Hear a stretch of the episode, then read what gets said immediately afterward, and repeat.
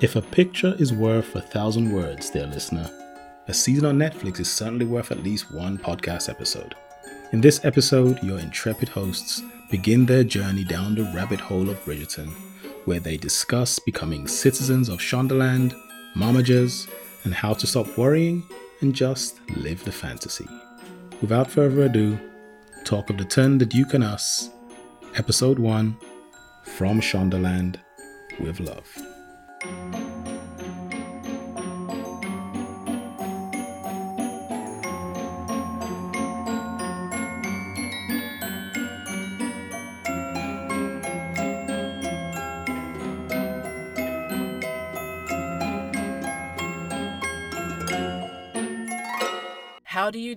Listeners? I'm Elle, I'm Erin. and we are two of the over 82 million households that fell deep into the Bridgerton series, and we can't like things in a chill way. And in this episode, we're discussing the Bridgerton Netflix series. So, Elle, I know that I read this book like t- something like 10 years ago because since I work in a library, at the time I was trying to really get to know the different genres of collections that we have.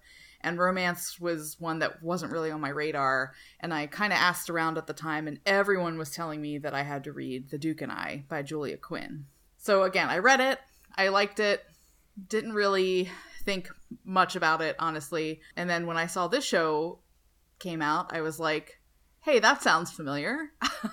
and realized that it was it was a book that I had read uh, so many years ago, even though it actually came out 20 years ago, which seems nuts. But what is your background with the series?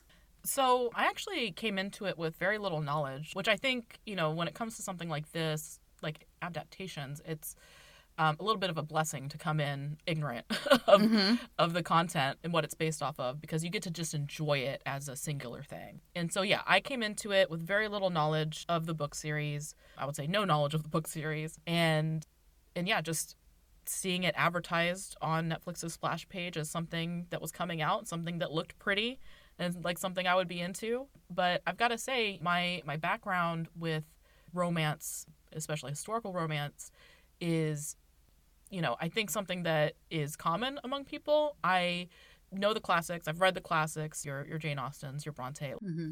Familiar with that stuff. Love that stuff. But really didn't pay much attention to current romance. And I got most of my romance media through television shows and movies and have always enjoyed them. But for whatever reason, just w- was not compelled enough to get into the books. So, yeah, that's where I came to this kind of fresh and wide eyed, Yeah. yeah. just like Daphne. Just, Just a sponge, yeah. ready um, for the world. Yeah, exactly. I'm like, what is love? What is. yeah, I'm the same way. I didn't romance was not a genre that I really followed very much. I mean, I um there's a few genres I think that take like a back seat to the larger fiction genre and Mhm. it's like, you know, romance is one um sci-fi sometimes even mysteries sometimes get like a, you know, like a I don't know that they're maybe not as important or not as well written. Any kind of stereotype that you want to put on it. Um, westerns is another one, which working at the public library, you'd be amazed at how popular westerns are.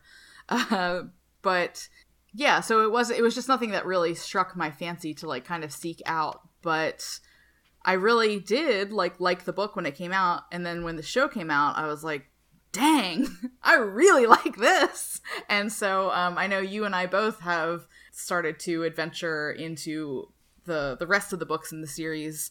I think you've almost finished, right? And then um, I'm I'm a couple books away from from the end, but oh, yeah. Like, I, I finished and I've, I'm fully now into this romance genre journey. I'm like deep into other series by other current authors. Through Bridgerton, my enjoyment of reading has been reignited, like in a in a way that I didn't think was possible because I do so much reading for work. I do a Mhm. lot of reading that is technical, that is dry, Yep. that is painstaking in a lot of ways. And so my attitude had become that I'm so tired of reading all day that that's not what I want to do when I have my off time. Mhm. So if I'm going to consume media, I'm going to do it through either an audio audiovisual medium. yeah. And I had forgotten how fun it is to Mhm. read, Yeah. which is kind of a sad thing. But it, like honestly, I used to be just a voracious reader when I was a child. Mhm. I read so much into my teens and everything, but you know, I feel kind of life Yep. gets in the way sometimes. And it fell to the wayside for um, so much of my adult life that uh, I've just been reignited in this way, and I've I've blown through the eight books in the series, the Bridgerton series, and think like I'm five or six more books into other authors right now. Nice. So I've I- I've consumed so many books because of Bridgerton, which is something that I don't know. Uh, Yay. I'm very thankful. I'm very thankful to the show for. And I think part of the reason why I'm so interested in like exploring Bridgerton, but we're you know we're not really here to talk about the book right now. We will talk No. about well, we- Yeah. we will talk about the book in more detail later on. But right now we're here to talk about the Netflix show. Yeah. I love I love that. I just want to say that yeah, the thing is you kind of never know where inspiration sparks and Mhm. where that's going to take you and I think that that like uncertainty is really exciting and so it, It could be something like a show that aired on Christmas in the middle of a pandemic and then like wow, suddenly, you know, your life is is much more enriched for it. So I love that. So, um Speaking of the show, here's a brief synopsis. Uh, I just want to give a warning, though, that throughout the podcast, since we will be talking about the series, the, this first series of Bridgerton in total, there will be spoilers. So if you have not watched the show yet, what is wrong with you? you Yeah. definitely need to Yeah, watch stop it. stop this stop this episode. yeah, we are both on our like second or third or fourth rewatch of the series. So go do that. Um, but if you need a refresher, the show is about Regency England, and we start at the start of the season where men and women will essentially be shopping around for spouses. Daphne Bridgerton is one of eight children. She's the oldest sister, and her older brother Anthony is overprotective, and he has scared off any potential suitors, um, except for one sad sack, but we'll get to him uh, when we talk about some more of the characters. The Duke of Hastings, also known as Simon Bassett, is newly back to London after the death of his father, and he is not too keen on the attention that he's receiving from the mothers and daughters of the Ton. Um, I know they refer to the moms as the mamas of the Ton. yes. Daphne and Simon um, come to an agreement to pretend to be courting for the season, thus shooing away the ladies from the Duke and attracting gentlemen to Daphne. But what if the ruse turns into reality? Dun dun dun. Oh no, what if acting like we're in love means we'll fall in love? Yeah. What if looking into each other's eyes longingly turns into looking into each other's eyes longingly? Yeah, what if spending time together and developing a friendship yeah, exactly. and we're both hot turns Yeah. into something more? Wow, nothing could go wrong. no. So that's kind of the the very very brief synopsis of the show. It's obviously much more detailed, much more layered than that. But yeah, let's talk about what we liked about the show. Yeah. So one thing that you know is part of the conversation, I think, when it comes to this show and why why it's so popular, why people are so attracted to it, is the female perspective, a feminist perspective, right? And it's there, and I think that's just indicative of romance. They're written by women for women generally, and that's you know changing today as romance becomes more diverse, becomes more intersectional.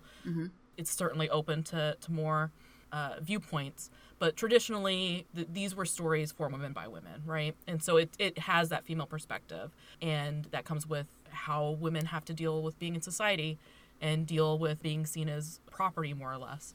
And I will say that in all those ways, yes, it's feminist. That is just by nature of the genre. Mm-hmm. I will say specifically, the show is feminist mm-hmm. because it shows all of us that you can achieve anything you want with whatever bangs you want. you so the next time you're like, I don't know, I might fuck up these bangs if I cut them. Go ahead. Yeah. Go go ahead because Daphne is out there with Yeah. her her tiny the I call I call her Daphne in parentheses. yeah, the, her little parenthetical bangs Yep. that, that look like her forehead's about to give stage directions, and, she, and she's out there landing a duke, and if she wanted, she could have landed a prince. Yeah. So so that is telling all the girls out there, Shonda's doing it for the girls, doing Yeah. it for everybody. Do not let your hair hold you back with your confidence levels with I love anything. I love So, that. Go go fuck up. It is bangs. like yeah, like if there's one lesson for all of us to learn from this pandemic where a lot of us have, have to give ourselves haircuts, that is yeah, anyone can rise above a bad haircut. yeah, you can find love. Yep. You can. You're probably not gonna find Simon Bassett, but Yeah. who will other than Daphne? Very true. So my favorite thing I think about the show is the family in general, just the Bridgertons and that mm-hmm. like so I'm the youngest of five kids and you know, 5 is not 8, but boy howdy does it feel like it sometimes.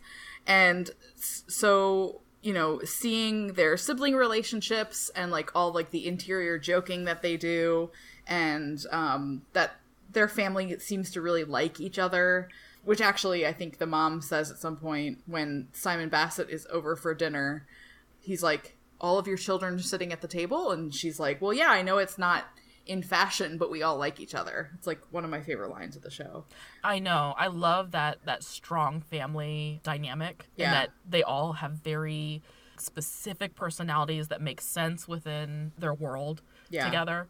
Yeah, and even outside of the family, there's not really I mean, there are certainly unlikable characters, but there's there's no real villains. Like there's um I mean, we can talk about Nigel Berbrooke. Maybe maybe now's the time to bring him up. He's kind of like as villainous as we get. Maybe even um Lord Featherington is a bit. But but everyone kind of has like a, a an understandable agenda behind like what they're doing. It's not they went through I think great pains to make all of these characters three-dimensional, four-dimensional. Like they th- these are not hollow characters. Right. they have internal mechanisms that are made clear to us, like why they're doing the things they're doing, and that there's context where it makes sense that in their head they're doing the right thing, except for maybe Nigel Berbrooke, but he he is like the most just straight up. He is a, a caricature of Yeah, he's just of a creepy guy. Yeah, yeah.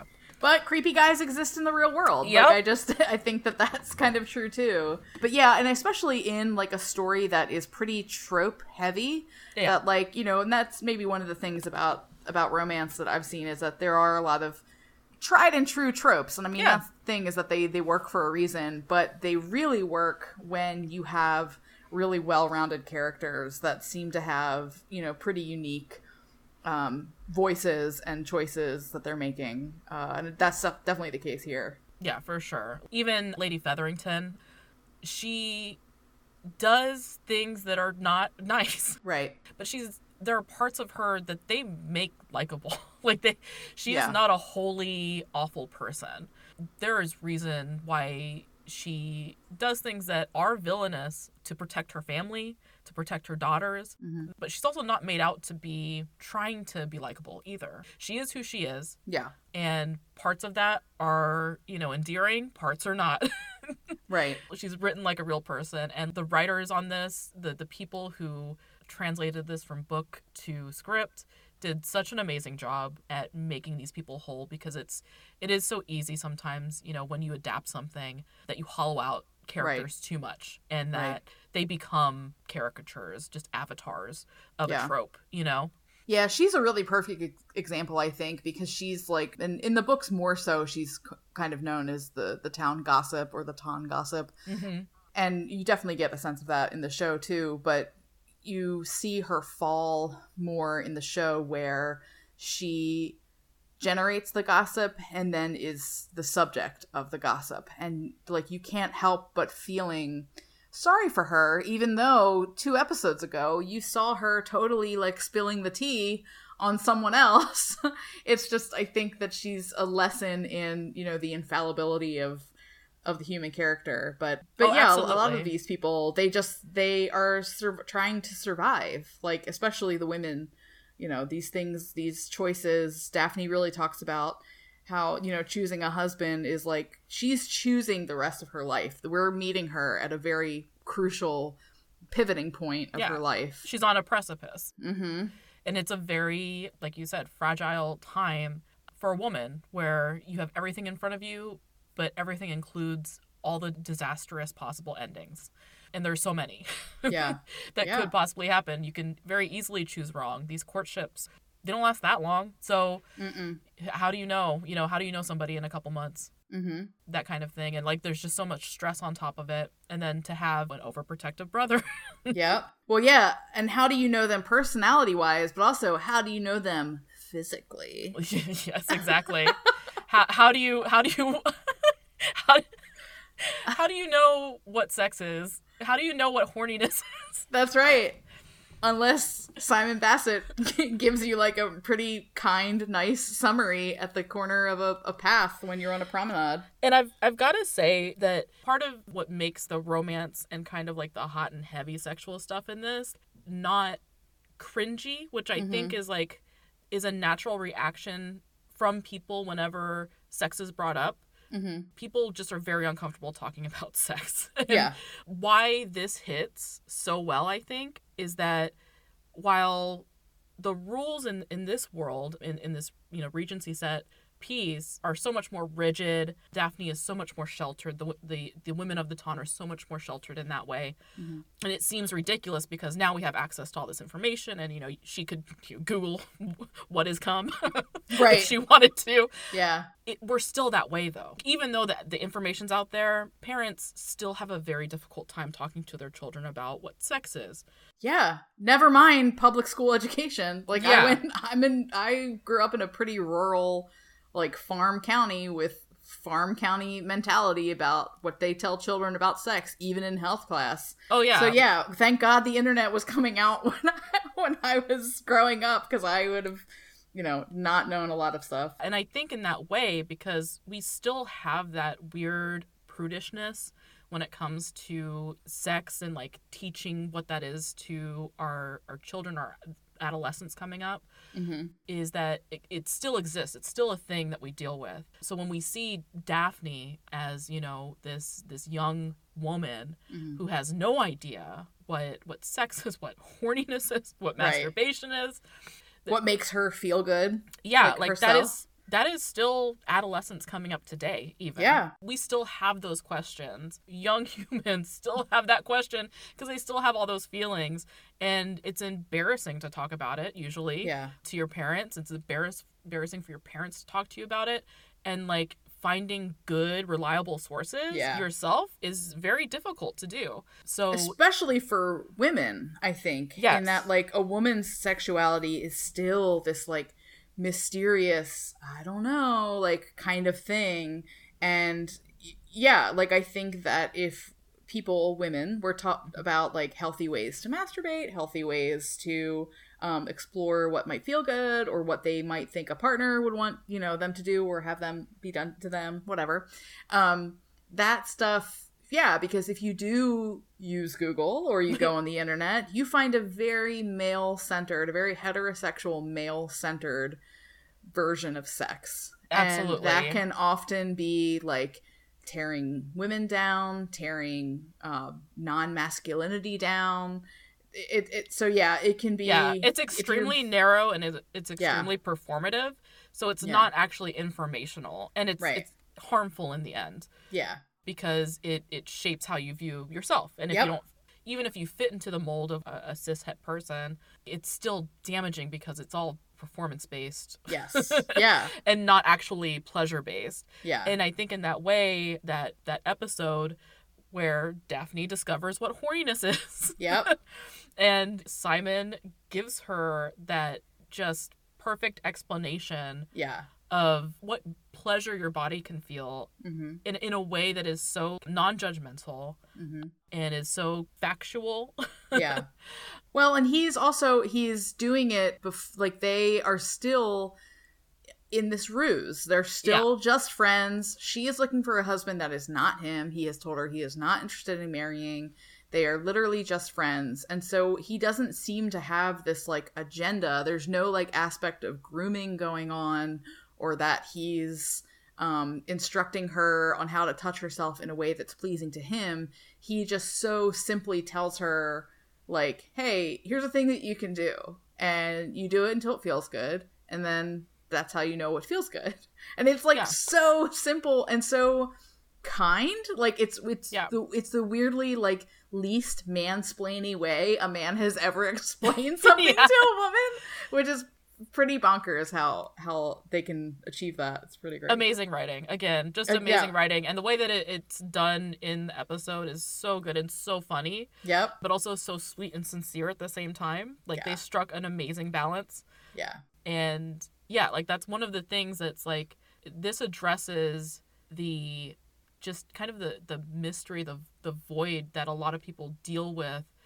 becoming an adult and not understanding sexuality Yeah. and, and how harmful that can be to a person and their partner or partners. It can cause harm to be left ignorant of you Yeah. know, what what is what is consent. All of the things we are, are again still things that we deal with today, Yeah. and I think part of why this hits so hard because it's it's framed in this distant way where we can look at it as a an objective observer, an Yeah. outsider, and so we can view it differently than we do in real life. Well, and really, he's in that very quick, like one line that he gives her of instruction. He is teaching her like a foundation of consent, which is like, this is a thing that you are in control of with yourself and what make what feels good to you. But then later, when they, spoiler guys, they do get together.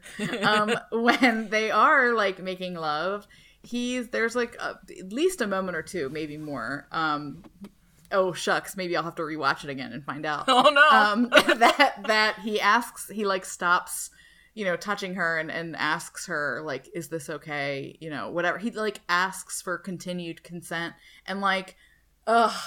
Oh, As yeah. a grown ass woman, that is like one of the sexiest things I've ever seen. Like, I think I like punched the air when it happened because it's like so sweet, so considerate, so kind, and like sexy. Consent is sexy, and like the the more we can get that message out to everyone, the better. it's such a staple of modern romance. The the the Mhm. talking while Yes. in passion and like you know the do you like this does this feel good that is a part of modern romance and i think it's such an important part of it because that shit is sexy Yes. that, that shit that is like good stuff and it's Yeah. something that more people should be aware of that you know sex is in it's a conversation Yeah. it, Yeah. it should be an ongoing conversation between two people using words or not Yeah. but it ensuring that the other person is feeling pleasure is one of the sexier things that you can do for a person Absolutely. making sure that they are enjoying what is happening Yeah. Here's the thing. I TMI, but I think that like everyone has this to a degree. I've got two G spots.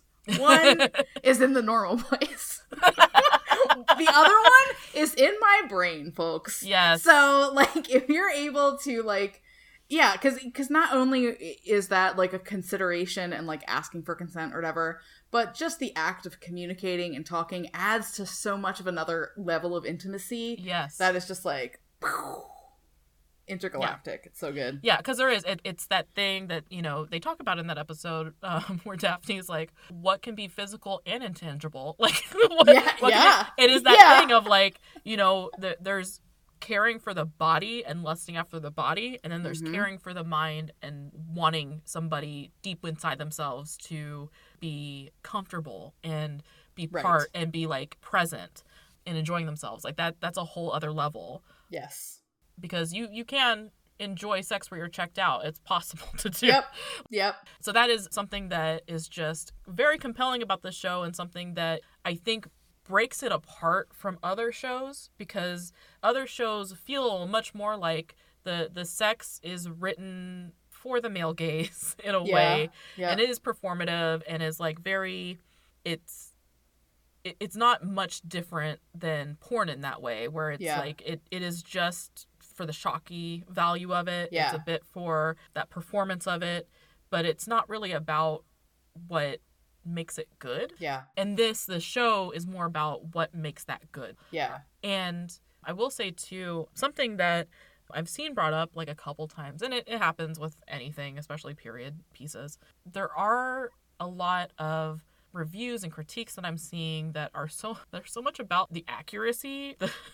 Oh god. how parts of it are inaccurate about the time period and about if they would wear this kind of corset, Oh my gosh. if the flowers look real, all of that stuff. And I just gotta say this fuck accuracy. yeah, yeah. Who gives a crap? What the hell? This is fantasy. Yeah. Through and through. It is Yeah. visual and fictional confection. You don't go to the fair and complain about the lack of healthy food. That's Right. not no one no one's going to the fair for healthy food. Right. don't indulge in the chocolate if you're too worried about the calories because it's just not for you like Right. it's not for you if you if you're gonna be so wound up tight and not be able to enjoy this thing because it, it's not accurate Yeah. or parts of it feel too fantastical then it's it's simply not for you I mean, let's be real. It's 1813. Mhm. Everyone's crapping into chamber pots under their beds. yep Everyone has teeth rotting out of their head. yep Everyone has lice or dandruff or bed bugs because, you know, that just happens.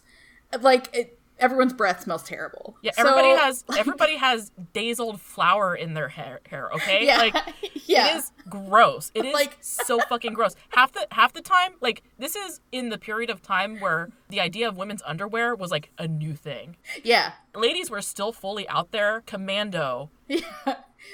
Bathing was happening. Mm, who knows how frequently? It, infrequently, infrequently. And also, so the realities of this, they, they don't.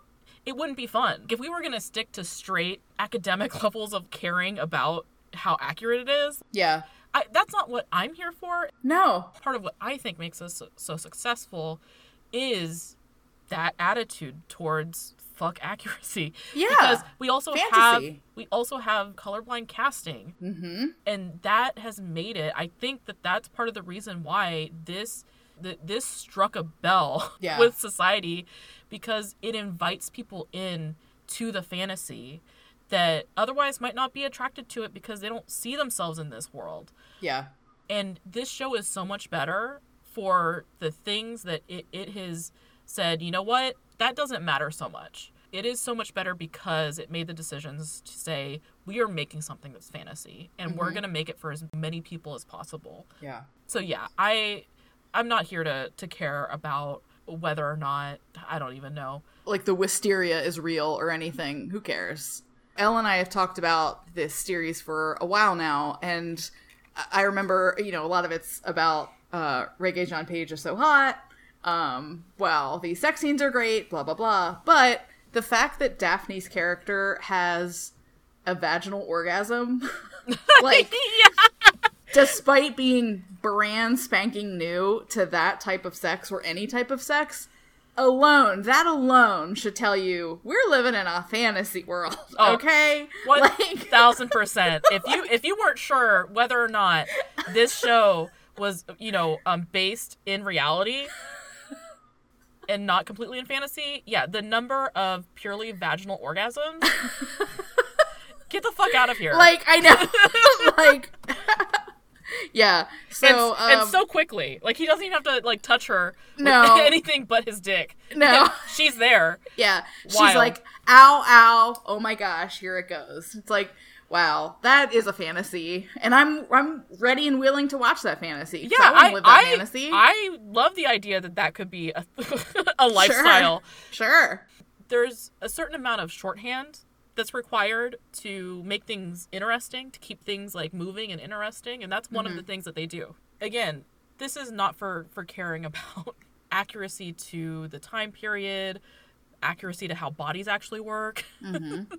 Because at the same time, Simon is convinced that he will never have kids if he just does the pull-out method, which I mean, Simon, like I, I hate to break it to you, but you were gonna have a kid one way or another. Yeah, that could work sometimes, Yeah. but it's not tried and true, man. No, no, no, no, no. But yeah, so the, I do think the casting, you know, this uh, because I was now that it has existed in the world for a couple months, I feel like there's a lot of you know memes and comparison to other shows. One of which was the Rodgers and Hammerstein version of Cinderella that came out with Brandy as being Yeah, um, Cinderella and as um, Whitney Houston being fairy godmother. It was a great, great show. I definitely watched it when it was on and loved it. But whereas that felt more truly like quote unquote colorblind in the way that like you know 1990s early 2000s progressives wanted you to be colorblind whereas this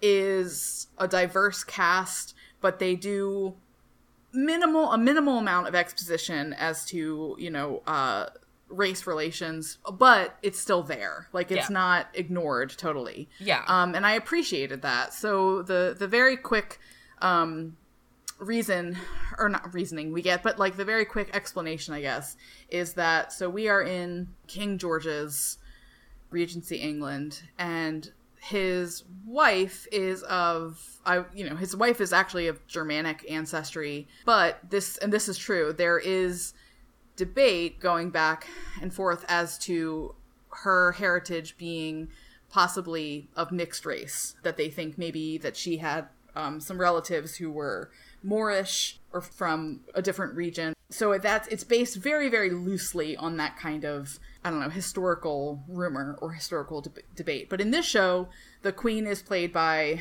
a black actress who is so gorgeous and wears so many amazing wigs but we will get to that more yeah.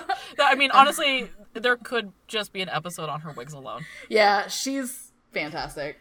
And there there's a very quick discussion between uh, Simon Basset and Lady Danbury, who acted as kind of his, I would say maybe like a godmother figure for him, who was also a black character. And they talk about the fact that the white King George marrying the mixed race queen is the reason why people of color can hold titles. And they really don't go any further than that, but it's kind of our like our very quick tab as to like here's why the universe is a little bit different than it actually was Yeah. um, in this show. And I I agree, I like that even that tiny little of exposition, you know, is a It- nod to acknowledging, and I like that. you know, I say colorblind casting, but it really isn't. It's not fair to call it colorblind casting because I think this was cast very intentionally. I think, you know, they really were thoughtful about how they cast everybody in, in what roles, even.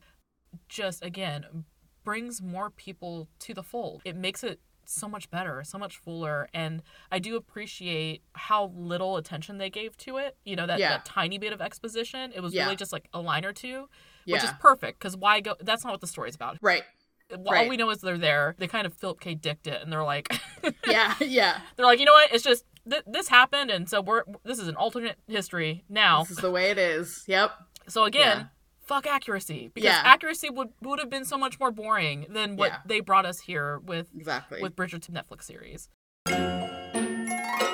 What if I told you that the best part of waking up could be chocolate in your cup? That's right, we're talking hot chocolate for breakfast. Indulge the simple pleasures of doing what you want, when you want, with Fry's Patent Cocoa. Recommended by the mysterious faculty as one of the greatest restoratives in nature, Fry's Patent Chocolate has long been in high repute as a pleasant breakfast, affording a light nutriment and particularly favorable to persons of weak and nervous constitutions. Don't delay. Visit their website, chocolate.com, to place your order today. That's CHCL8.com for all your good plain chocolate, best plain chocolate, and fine crown chocolate needs. Well, I just like you were saying earlier with um, Daphne's bad haircut and showing how anyone can overcome a bad haircut. I Yes. think that this show has really driven home the fact that literally anyone looks good in Regency period clothing. It That, makes everybody like, better. It you don't have to be a pasty old white so and so. Like you can be literally anyone and you will just look amazing in Regency period outfits. And that's the thing. So Simon, obviously, very compelling character, um, and probably what I think was our first hook into the series a little bit. Yeah. But seeing him in other things, like prior to this, Mm-hmm. he did not have that same. Oh my god, he Yeah. he did. He was like, you know, he's a great, good-looking person. Yeah. Um, I can't imagine what it's like to walk through this world looking like that. um, it must be magical, but um, but he didn't have that. Like th- there was a certain amount of gravitas that the the clothes bring to him Yeah. that that elevate even him, who's already Yeah. so objectively good looking. yeah. He is an approximation of a dandy. You know, he he's kind of Mhm. doing like the, the dandy wear, which is so good. Yeah. And I will say, from my generation, I think our generation, uh, there's so many things that I love that I would, you know, I, I'm not someone who fantasizes about being born or going back into time. You Right. know, I, that is not a fantasy for me, only because the realities of it, again, Yeah. too harsh for me. I'm biracial. I'm a woman. I'm a lot of things that is it better to be today than it ever was in the Yeah. past. Yeah. I don't I don't fantasize about that. But these clothes, like this period of time Yes. for men's fashion is so compelling because it was so good. They Mhm. gave so much time and attention to their fashions and uh, of all the things that I love about being born when I was born, having access to technology and information and all of this stuff and lots of good things. But one of the things that, that makes me so sad about the time period that I grew up in is that I grew up in the time of cargo shorts being male fashion. like like to see to see that we could have men, you know, um or you know, people who present masks Yeah. if that we could have this visual candy on Men, you know, you have derrieres. You've got butts. And like, I don't know who taught you to be ashamed of those, that you would have to hide them in, yeah, like canvas and like what twill and like whatever cargo shorts are made out of or baggy whatevers. But that's a shame. and also just just like shame. how you know the, the framing of what a collar can do for Ugh. for a neckline Th- those collars my god They cut a jaw. It's like they cut your jaw yeah into like, ooh, you look so it's, brooding. it's kind of like mysterious. the it's kind of like what a bob does yes. That that those collars do our generation the closest we got to that was when dudes started wearing multiple polo shirts Yeah. and popping the collars and that's Yeah. the closest we ever got to that which makes Yeah. me so sad or the skater haircut from Yeah. like when we were in middle school and the boys did kind of have a bob a little bit and um you know jtt jonathan taylor thomas talking Oh, to you. Like yeah. you know that was a great cut. But yeah it's i agree that like i didn't know that you were gonna say cargo shorts but literally you could have listed you know one of many things right from men's fashions in the last like two or three decades and um i would have agreed with you because it's It's just It's not there. shame. It's not there. Part of the fantasy is, oh, like there was this time when yeah men took fashion very seriously and Mm-hmm. enjoyed looking good, yeah. feeling gorgeous, like, like feeling feeling the full fantasy. You know, yeah. We're talking about a very limited set of people, like very privileged people, because again, sure. that time period sucked for most people, unless you were very rich, generally white yep. then it it probably sucked for you. But i Yeah. in this context, taking that that kind of Regency period and making it into a fantasy, like having you know the the social set and having that you had a set of balls, you had a set of uh, parties that you would attend, like Mhm. you- had this whole season of social gathering, and that's also something that you know it's n- it's not something we really have as much. Right. It's something that if you're in a scene, you know, in a little niche of a group, you might have, you know, concerts that you all go to together or bars that you frequent together, but Mhm. not in this way of like, you know, you don't have the marriage mart. you don't have right people being introduced to each other for the purposes of being married off and making contracts with each other more or less. yeah well and not that there's like no you know mind games played uh, like that definitely comes up again and again but but everyone is kind of there for a shared reason so like you are all operating under the understanding that people are going to get married. Like you know if someone's showing interest to someone there's a very good likelihood that they are romantically interested or marriage minded towards that person. And like with you know modern dating that's not always the case. Like people are not always that upfront or they might say they want one thing but that changes so that's another like fantasy is that like you know, um, Oh, yeah. there's like an understanding of this like partnership that people are trying to create with each yeah it's like there is a there's a purpose Mm-hmm. to the attention that you're receiving and the intention is real yeah, um and i think you know you're absolutely right that is also part of the fantasy of not Mm-hmm. necessarily having to guess what the person wants or or Yeah. what this is. It just like it, it- everybody knows. The rules are rigid and life is you know uh, a little bit less confusing that way. Yeah, very true. you know, I thought, you know, in our rewatches, um, in, in everything, you know, the, there's so many characters that are so well thought out that have, you know, fully their own lives that you can see, you know, that are shown, mm-hmm. not told. And one of my favorites, I would like to take a little character spotlight and talk a little bit about Lady Violet Bridgerton. Yes. Because she is the matriarch of the Bridgerton family. Mm-hmm. She is she is one of those ton mamas mm-hmm. that is, you know, doing her best to get her daughters into the and her sons into the best situations that she can because you know that is her main duty in life and she takes it very mm-hmm. seriously. Yeah, she. I I agree. I think that there's a lot of these kind of. I don't know. I hesitate to call them side characters because they really are crucial to the plot points. But but yeah, we definitely don't visit their story as much as we do like the Bridgerton siblings or some of the other characters. And Lady Violet is one of those. Whenever she's on the screen, she is. I, I feel like she's in every person in kind of a way. Like she doesn't have any like character like um cartoony characteristics. She's pretty even keeled she is obviously looking out for the best interests of her family. She is you know not necessarily underhanded. There is a, a kind of a subplot where she has to do a little bit of manipulation and maneuvering Yeah. to get to the the heart of something but um but it's all uh, none of it seems you know malicious. She's like a um I don't know of of the the Ton mamas. She is the absolute, I think, favorite.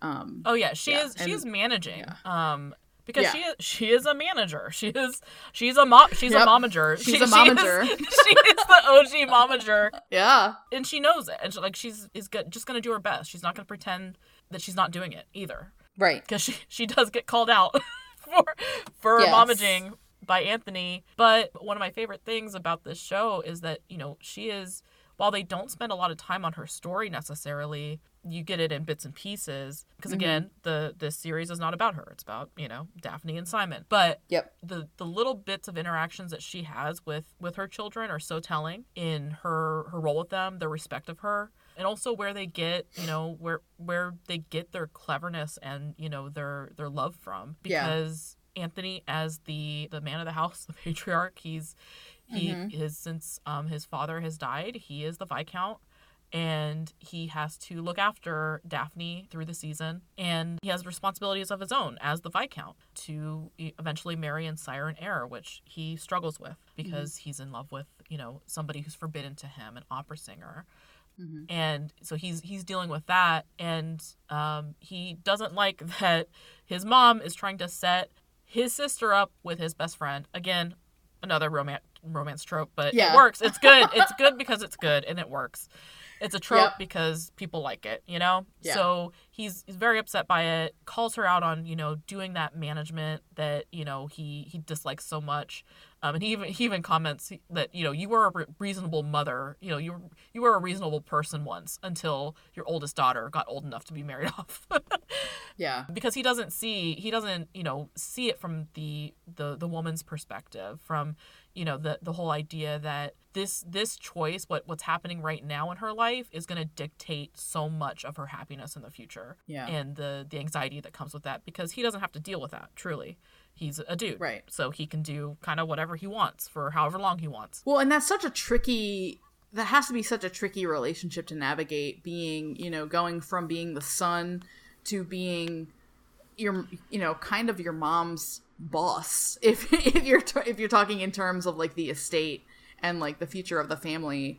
And I think the two of them, those those actors in those two roles, do a really good job of tiptoeing the line between you know, a mother talking to her son who's being pretty crappy towards her, and a son who thinks his mom is acting unreasonable and like they're both sort of stepping around each other in in a really tense way like those scenes between them are very tense but I do agree that I think that though the the Bridgerton children really get their like affability from their mom. Like, of course, we never meet their father, but like her, she is just like a very charming, likable person, even when she's arguing with someone. And so, like, to see the two of them kind of put in that role is like very it's even more uncomfortable because again you can you can see it from both of their they sides. love each other and you're right Yeah. like the the tables have turned a bit because he is now her keeper Mm-hmm. as far as society goes and as far as her situation her living situation goes so she has to listen to him overall he's the viscount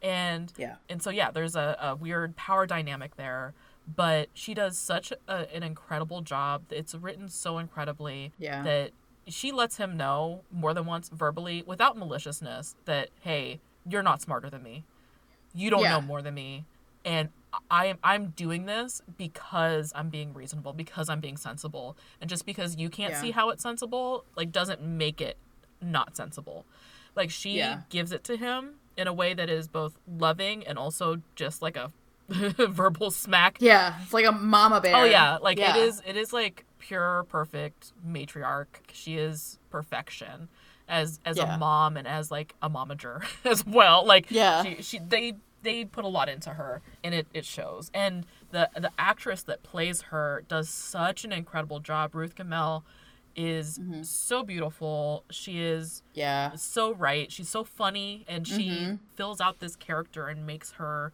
a fully realized person in so many ways. Well, the way they cut to her too in diff- different, you know, social situations or balls or promenades that they go to where something is happening and she's, you know, trying to watch her children and how they're interacting with those around her, particularly Daphne and Simon, she really does believe that they're suited for each other. Her reaction shots shots are always so great and so like mom like, but also, you know, a great fill in for the audience. There's that one ball that she attends where she just gets pretty roaringly drunk. Um, Yep. But it's not in a way that like makes a fool of herself. Like, you know, she's been to a ball, like she knows how to take care of her, how to manage herself, but you can just tell she's like out of anxiety and just being like I don't know, nervous for her children, rightly so. She's just downing like champagne flute after champagne flute. It's that thing too of like you know her and lady danbury in the background being kind of the audience and being like we can we know what love looks like and we know Right. that you guys are in it like Yeah. um, there's no fooling them they already know they're a love match and this is happening whether they like it or not it's already happening Yeah, they're very sweet with each Mm-hmm. other, Lady Danbury and, and Violet Bridgerton, where they they are kind of like elbow nudging each other. Yeah. like, look at those two. yeah when they like make eyes at each other like it's mm-hmm. always so funny very and sweet, sweet. yeah but yeah and and ruth who like they one of the the they did so many things right on this this netflix series but one of the things that i really appreciated is like the the actors that they brought in to play these you know quote unquote side characters the older society people they brought in like heavy hitters. They they brought in like real British heavy hitters, and Ruth Gemmell is is one of them. She's been in a series of things. I think people most know her from um, Fever Pitch, wh- which was a romantic comedy with uh, Colin Firth from the late '90s, and she's just been. I mean. Name it. She's been in Doc Martin. She's been in Penny Dreadful. She's mm-hmm. been in Midsomer Murders. Midsomer Yeah, Murders. She's like yep. I mean, what English I- actor has yeah, she in is. She is just actually? tried and true, and EastEnders, of course, because I don't think you can be a British actor without being in another one. EastEnders at Yep. some point. Yep. But yeah, she she is someone who has just an amazing background. She's got such good chops as a, an actress. She is so good and commanding on screen that is just it makes it all that much more compelling that they they got someone really good to fill this part. Yeah, yeah, and and we'll talk more about the characters and how they appear in the books um, in later episodes. But pound for pound, this show, she is a much more fleshed out, likable character uh, in the show than she is than I found her to be anyway in the books. so many thoughtful choices that went into this show because again the the source material is good i can see why so many people liked it i enjoyed it but there were so many choices that were made in adapting it for the screen, adapting it into a visual and audio medium. And that is all due to my queen, Shonda Rhimes. Mm-hmm. she, just amazing. If you don't know, you're about to know. Shonda, she is she's amazing. She's an author. She's a scriptwriter. She's a showrunner. She's a producer. She's a CEO of her own production company named Shondaland, which is an amazing name. Amazing. And yeah, she so she has The Year of Yes, which is a New York Times bestseller and she wrote the screenplays for the Britney Spears movie Crossroads, which is amazing, and also Princess Diaries, which now makes sense why I love Princess Diaries so much. Yeah, I did not know that about Princess Diaries. That was written well, and mm-hmm. you know she put in a lot of time to make it as a writer, which is so hard to do just in general. And then being you know a black woman on top of that, so much harder to break yeah. into Hollywood that way. And then after after writing you know scripts for movies, she went out and created Grey's Anatomy. which is like I don't know the longest running. You know, it's yeah one of the longest running. It's basically like the East Enders of America. and she's she did the spinoff Private Practice. She made Scandal, which is also another heavy hitter. And yeah. she just brought so much viewership to ABC. She was so good. The thing I like about her stuff is that it also seems like like things that she's genuinely into. Yes. Like like she eh, is into stuff like you know like the princess diaries or like that stuff could be so swept under the rug as a like oh this is just like a tween interest whatever.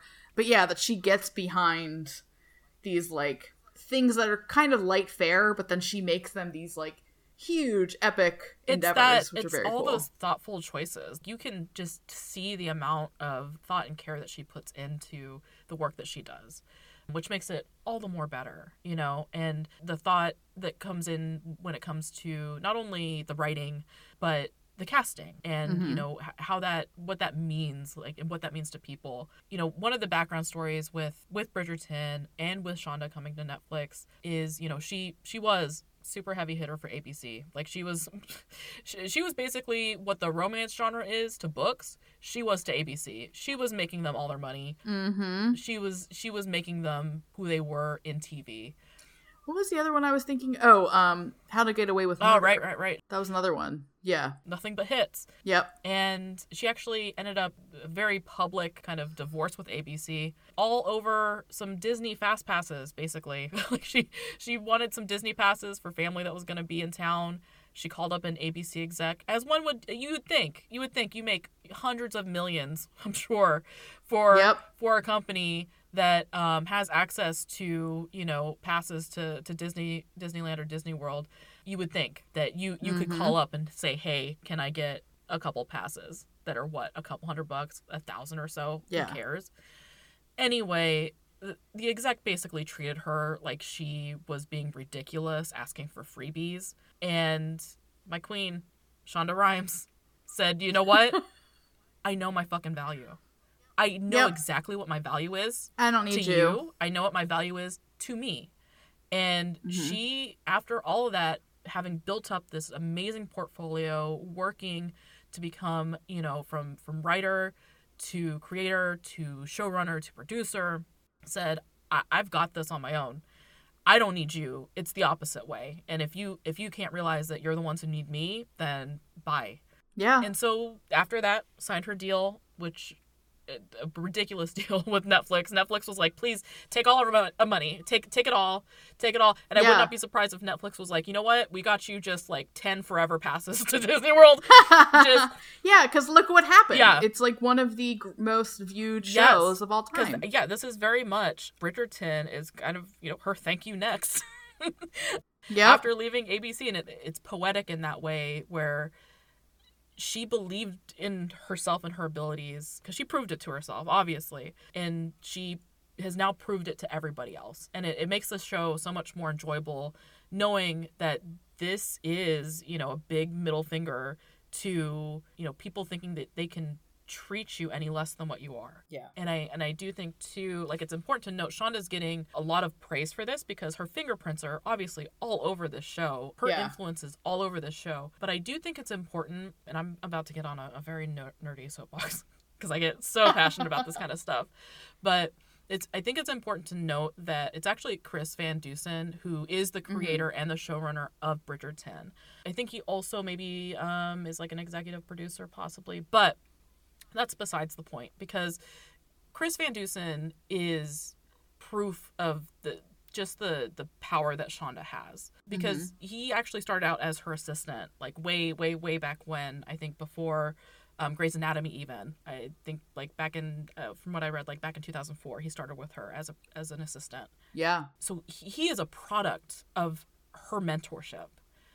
And he also is an example of what her leadership produces. What good leadership is is finding and developing talent supporting supporting mm-hmm. people who have you know who you see that same fire inside and giving them the tools giving them the guidance and giving them the space to flourish in and of themselves to become you know what, what they want to become and it's so rare that that type of kind of servant leadership is so rare because egos you know are are a bitch Yeah. because you know just the the daily grind is so hard but like bridgerton is not only that big big middle finger to abc and to you know knowing your worth but also just a display of just what an incredible leader Mm-hmm.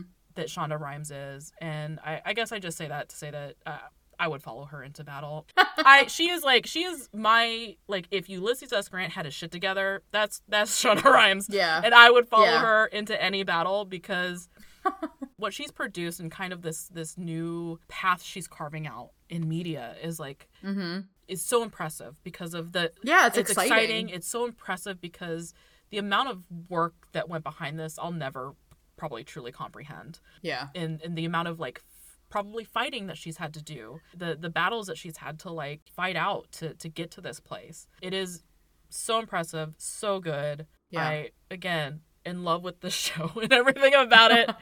in love with Shonda, in love with Chris Van Dusen. Like they're doing amazing things, and I really can't wait to see what else you know comes out of Shondaland because Yeah. it's so far so good. They they are. Uh, I'll you know what I'm gonna say this. I don't care if it doesn't make sense. Shondaland is the A24 of TV. Uh, I, yeah. I, I am I, am I feel like I am in the best of hands when I know Yeah. that it's something coming from Shondaland. Like I I Yeah. know that you know I'm being taken care of, I'm being thought of, and that other people are as well. You're not wasting your time. Yeah, like this this isn't Yeah, yeah. this isn't some passionless like yeah, the work is there. yes yes yes yes. Yeah. I I love it. I definitely I appreciate you bringing that up about her leadership and like mentoring because I I didn't realize that about Chris Van Dusen. I mean, I knew a little bit about his writing and stuff, but um but I didn't know how closely they work together. And I think that that is so true no matter like what work sphere you're in is that like people the, the best leaders are the ones who cultivate better people around Yes. them. Like they are never they don't feel competitive. They don't feel threatened. They put trust into the people they hire and that trust is rewarded with good and great work. And i think that yeah that's such a great like lesson to be learned by her and the the people that she's surrounded Oh herself yeah, with. Yeah. Bridgerton is only Bridgerton because it is the product of incredible leadership. Yeah. you don't you don't get that level of product when you're working in a toxic environment. It just it's not, yeah like petty yeah, like it's, competition It's not and- possible. yeah So so that's another part of to me what makes makes Bridgerton so special. Yeah. I do. I remember reading in an interview Chris Van Dusen was talking about how he started out as a assistant and he always wanted to be a writer. Mhm. He would always conversations with her about what he wanted to do in the field.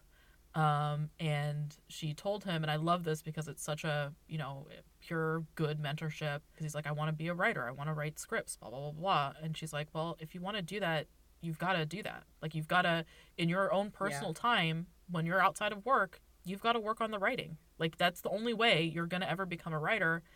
And he did that, and she gave him a shot to write on Grey's Anatomy. That's yeah you know sh- that is like such good ugh just perfection i will never get over my standing Shonda Rhimes. Well, and and I mean, I think that shows for that. Sh- that's also someone who's very secure with their own level of work and talent. Yes. Like she, you know, if she was not secure with that, then she wouldn't have been as likely to cultivate that sort of atmosphere around her. So, yeah, kudos to her. I mean, she's it's her world. It is her Shondaland, and we're just I- living yeah, in it. And I'm very I- happy to be a citizen of Shondaland. also very happy. I am, you know, I'm not even gonna do dual citizenship. I'm gonna revoke my citizenship to the United States, and I'm gonna. yeah, I mean, I think we're all kind of there. But yeah, like it, it is just it's so good again on multiple levels, and it's just the the quality of the work is amazing, Yeah. even if it's not accurate, guys. It's it's. I'm just gonna say it again. Accuracy is not the point. Yeah, who cares? Like most people of a certain age, I remember exactly where I was when I found out that John Wiggett, proprietor of chimney sweeping company The Broom, died. It was truly a day that will live on in Chimney. And while Mr. Wiggett is gone, his memory has not been swept away. Least of all by his widow, Mary Wiggett, who's proud to announce that The Broom is back and better than ever. Widow Wiggett is commonly known by the name Beauty, but don't let that fool you. She will make those foul chimneys clean, and when on fire, puts them out with all possible expeditions. So download the Broom app today. That's B R U M in your app store of choice. Sign up for contactless chimney sweeping today and let them know that the ladies commonly known as Stunning sent you. But yeah, speaking of like how amazing Yeah. this is. But also, actually, you know what? Just to get back to accuracy, I just need to touch on this again. If you're concerned about the accuracy of this show, you should have turned it off as soon as you heard a string quartet playing "Thank You" next. Okay? Uh, yeah. Okay. Do, do, do, do. That was that was a Yep. clue to you early on that That this show is not about the realities of 1813 England. Yeah. and later, when they do like an amazing little shuffle dance, with Yeah, that other, cute shuffle dance. Yeah. The little hoppy dance. It's yeah, it's so cute. And it's like, how dare you call that out Yeah. as being anything but pure, unadulterated fun? Yeah, get over yourself. Bunch of buzzkills. like, and you know what? That middle finger to accuracy got Shondaland, got Chris Van Dusen over Mhm. 82 million households within the first month of it existing. Yep. A, a number that has not existed before in Netflix history. yeah, yeah. It's that's the first month. That's just the first month. Like in in the first month of this show existing, it got more households than voted for either presidential candidate. okay? Like th- Yeah. this show is a uniter is what I'm saying. well, yep, I agree with you there. I mean, who doesn't want to be united with Yeah. Simon Basset? With him and his spoon. Oh my god, that spoon. Just- Get out of here. yeah it's i remember when um so shortly before my library closed for um the christmas holiday i had a coworker who was asking a couple my myself and a couple other coworkers you know has anyone heard of this bridgerton? It's supposed to like air on christmas day. We were all like oh no. And and of course again i had read the first book but it had been 10 years and it was under the name the duke and i and i did not know that there were any other like the name Bridgerton did not ring a bell to me.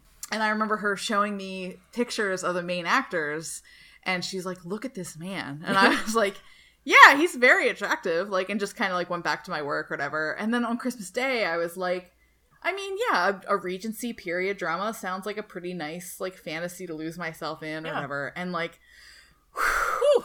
I just didn't know. No, nobody, did not nobody know. knew. no, nobody knew. I feel feel so bad for all the families that watch this together. I mean, Yeah, there same. was they did do the warning. They said, you know, explicitly sexual content, violence, smoking, all that stuff is in here, but Yeah. it's packaged so pretty, especially like the face of it is like it just looks like a really innocent. Yeah, and it is fairly yeah. innocent, um, minus Anthony. Right. Anthony up against that tree. yeah, which Yeah, you get that in like the first three Which minutes. funny, funny So- tidbit that that scene, Anthony and uh, oh, what is her name? The the opera singer Siena. Siena, yeah, that was Anthony's first scene on set, which is horrifying to me. like I can't imagine having to start a job and then like meeting everybody and being like, yeah, Be like, tr- trousers get your down. butt out. We're gonna powder it. like, and um, along that same note, the scene of Simon and Daphne in the library on the, the little library ladder. Oh yes, That was their first day on set. Which Knocked it out of the park. I mean, Yowzer. I can't imagine, but I mean, they had it. They had it then and there. I'm sure they Yep. worked on these things beforehand. So good. I mean, I know I would try to get as much blocking time with, with Reggae on the page as possible. I'd be like, you know, I truly just don't understand what the scene is like, um, what I'm Yeah. supposed to be doing. How is my leg supposed to be up by his shoulder on this library ladder? Oh, yeah, yeah. Like, Explain it to me yeah. again. Yeah, there, there are so many good, you know, I, I think that's also part of what uh, people are responding to. There's so many good Yeah. TikToks and memes about like the response to like how sexual it gets between them in you know episodes five and six or Yeah. episode six is basically just them boning the entire time. Yeah. It's great. Um oh, speaking of fantasy though, and this this does happen later in the series, but if you didn't think this was fantasy, the, the episode where he goes down on her angrily on the stairs and then she's like, "Should we take this to the bedroom?" you know, suggesting you want to get yours too, husband, and he's like, "Nah." It's like, whoa, okay, wait a second. So he just gave her pleasure and it wasn't like transactional in any way? Yeah, like he just needed to do that. Like he just was like, Big time fantasy. Like he just needed to pleasure Yeah. her, even though he was in a bad mood and he was mad at her.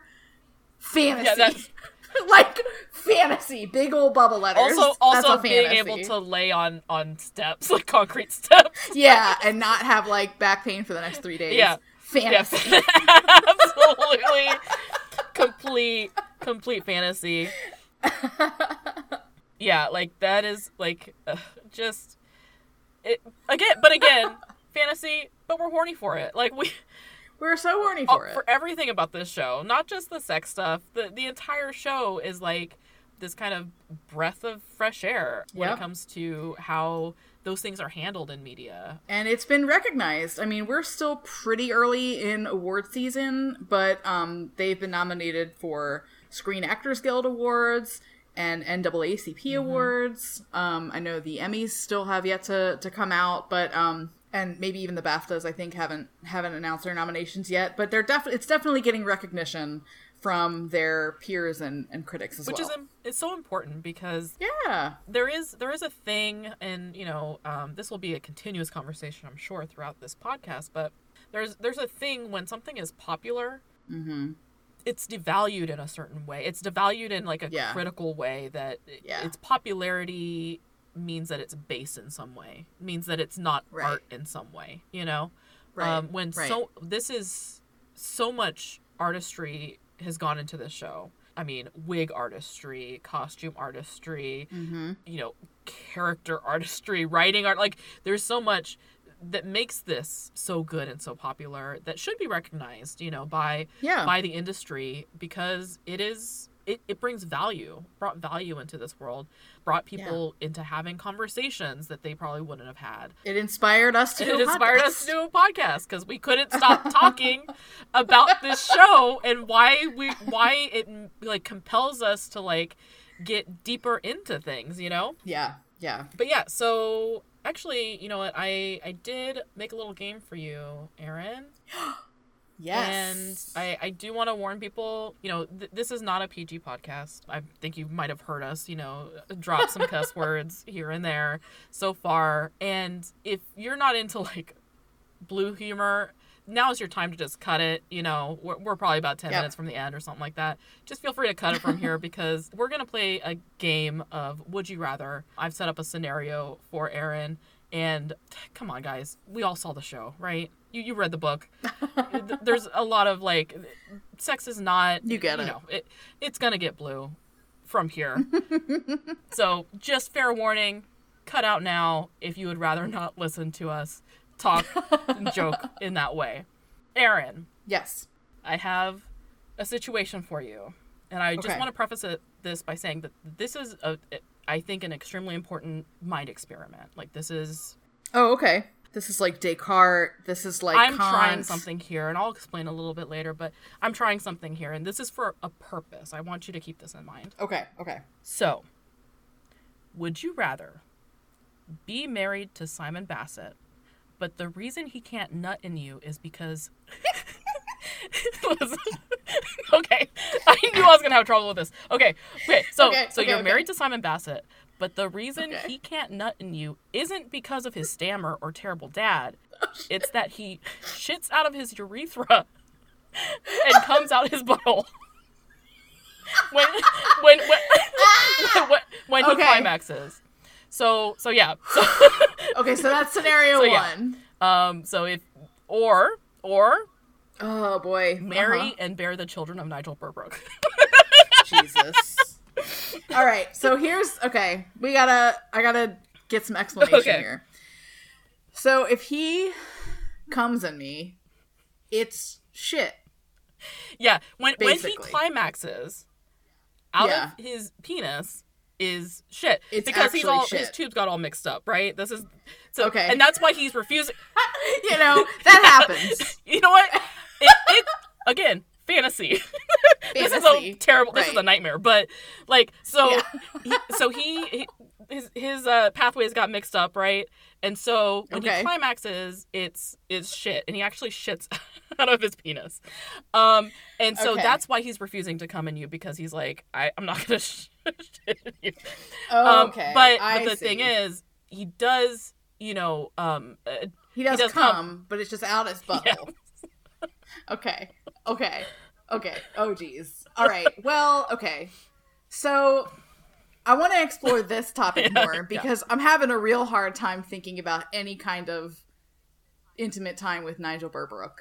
So I just want to leave him on the side for a second. So with the Duke, um, if he Okay. So we could still have sex and he could do his normal thing of like pull out and finish wherever, himself but off. It's like just, yeah, but it's just Yeah. shitting. yeah. Um, but what if I want to get pregnant with him? that means that he is basically farting into your. Does he have to shit? He's gonna fart into your vagina, and and And what would that even look like? I just that I would. and have here's the hard time thing too. with. In this scenario, you do still want Yeah. children with him because he's Simon. You know, yeah, I mean, so yeah, so you're I- still yeah. gonna want them babies, but like it's gonna come. We're gonna have beautiful. it's gonna come at a cost. Wow, what a cost! though. Yeah, and like everything else is like the same. He's still like he's still perfect Yeah. in every other way, except for this one way where you know you're either you know the chances of a coli um that's the thing. Are- are I'm pretty high. That I mean, even like best case scenario, yeast I infection, mean- and it's like they don't have diflucan. Like you know what I mean? Like they can't. Like I, they don't have kombucha. they don't. They don't have like yogurt. Like I mean, at best you're gonna get some don't know. cranberry juice, but it, that's gonna be expensive as hell. true, true. Um, I'm gonna have to wait for Colin to get back from the, the you know the continent. Yeah, or right. You need some cranberry Yeah. juice. And and here's the thing: is like you know, marry and bear the children of Nigel Berbrooke. Um, but I really don't like that mother. And the- like I don't want to have that lady. so the thing is too, she would um actually still live with you guys because Oh. Nigel Nigel Berbrooke is a mama's boy. So yeah, because we so here's what we're pitting up against each other: a lifetime of getting shit in and on, Like, or like getting metaphorically shit in and on, but with cum, yes. or with a life with Nigel Berbrooke. And here's the thing: I'm really leaning towards getting shit on. See, the, and this is the thing. This was the experiment, right? Because I was like, I was trying to think, like, is there anything uh, that could make Simon Right. an, an unattractive Like, choice? Like, yeah, what what Yeah. could make him possibly an unattractive choice in comparison Yeah. to Nigel Berbrooke? And my thought was that uh, probably not nothing really. There's not much. Right? No, not even if the man shits when he comes, and comes when he shits. Yes. like it's it's the weirdest curse. and the thing is, nobody has to know but you guys, right? That's true. And you know what? Here's the thing. I'm like, this is me being my normal like positive thinking Aaron self is like if he has to come in me from his butt, like we're gonna have to be in like a level of intimacy that like I personally have never experienced with another human. True. And so like I don't know, maybe that might be something kind of sweet. Just between you two, right? Just a little. Yeah, like we just have to work around this funny little mechanic way of the way his body works. Um, No, yeah, I mean, boy, that's a hard one, but I definitely think I'm gonna go with with my man. I Simon. mean, I don't blame you. I because also the other thing is like he is. I mean, if we're talking about Regé or Regé, Regé-Jean Page, his Simon, which I think we will at forever after. There is no There- other. there is Simon no to me. um, that man is so on fire, attractive. Like it's honestly hard for me to even look at the screen sometimes when he's on because I feel like almost embarrassed about looking at him because he's so attractive. And so I feel like in my like Irish Catholic way that I grew up, I feel like everything comes at a cost. and like if I'm with a man that's that attractive, I have to be I have to undergo some kind of like weird punishment in some Oh, yeah. way. And if that punishment is we gotta have a kind of crazy backward sex life, so be it. I, you know what? Fair. That is fair.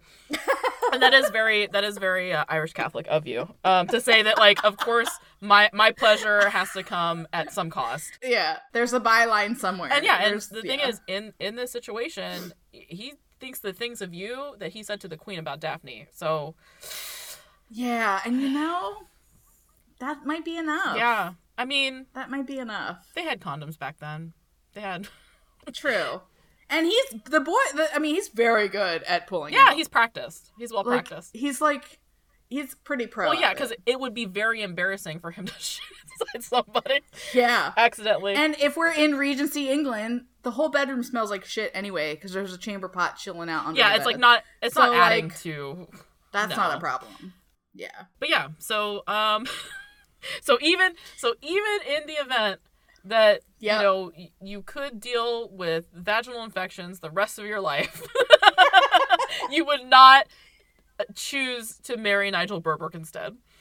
Yeah, it's a hard pass on Wow! Nigel. I'm wow! afraid. Wow! Wow! I know. Nigel. I know. I know. That was a good one. I liked it. But anyway, that's that. That is talk of the town. So that's That- our show. That's it. That's the podcast. We've alluded to it before, but you know, the the big thing for us about watching this series was that it kind of ignited our curiosity of this story, this world. And so we both dove into the book series just because we wanted to stay in this world. Mhm. And uh, that's going to be our next episode is discussing specifically the Duke and I, Mhm. discussing it as romance book, uh, you know, historical romance book, also discussing it in context with the TV show and kind of the Mhm. differences and, and all of that. Yeah, so if you are not familiar with the books, I would encourage you to check your public library. I know that a lot of the public libraries have beefed up their collections of the Bridgerton series um, simply because the show is so popular. But if you would also like to own books, I would like to encourage you to stray away from the conglomerate of Amazon and maybe head towards um, your independent bookstores. One site that I like to use is called bookshop.org and that can pull from independent bookstores in your area but it also gives back to in- independent bookstores all over so if you're looking to pick up the books i would encourage you to do that and hopefully you can join us for next time a thousand expressions of gratitude for joining us on this episode dear listeners and thank you next to filmmaker, activist, and friend of the show, Kwame Phillips, for gracing us each episode with his ducal vocalism. You can check out more of his work at kwamephillips.com. That's K W A M E P H I L L I P S dot com. And you can reach out to us via Twitter, Instagram, and email at TonTalkPod. That's T O N T A L K P O D at gmail.com and social media. Until next time, XOXO, Aaron and L.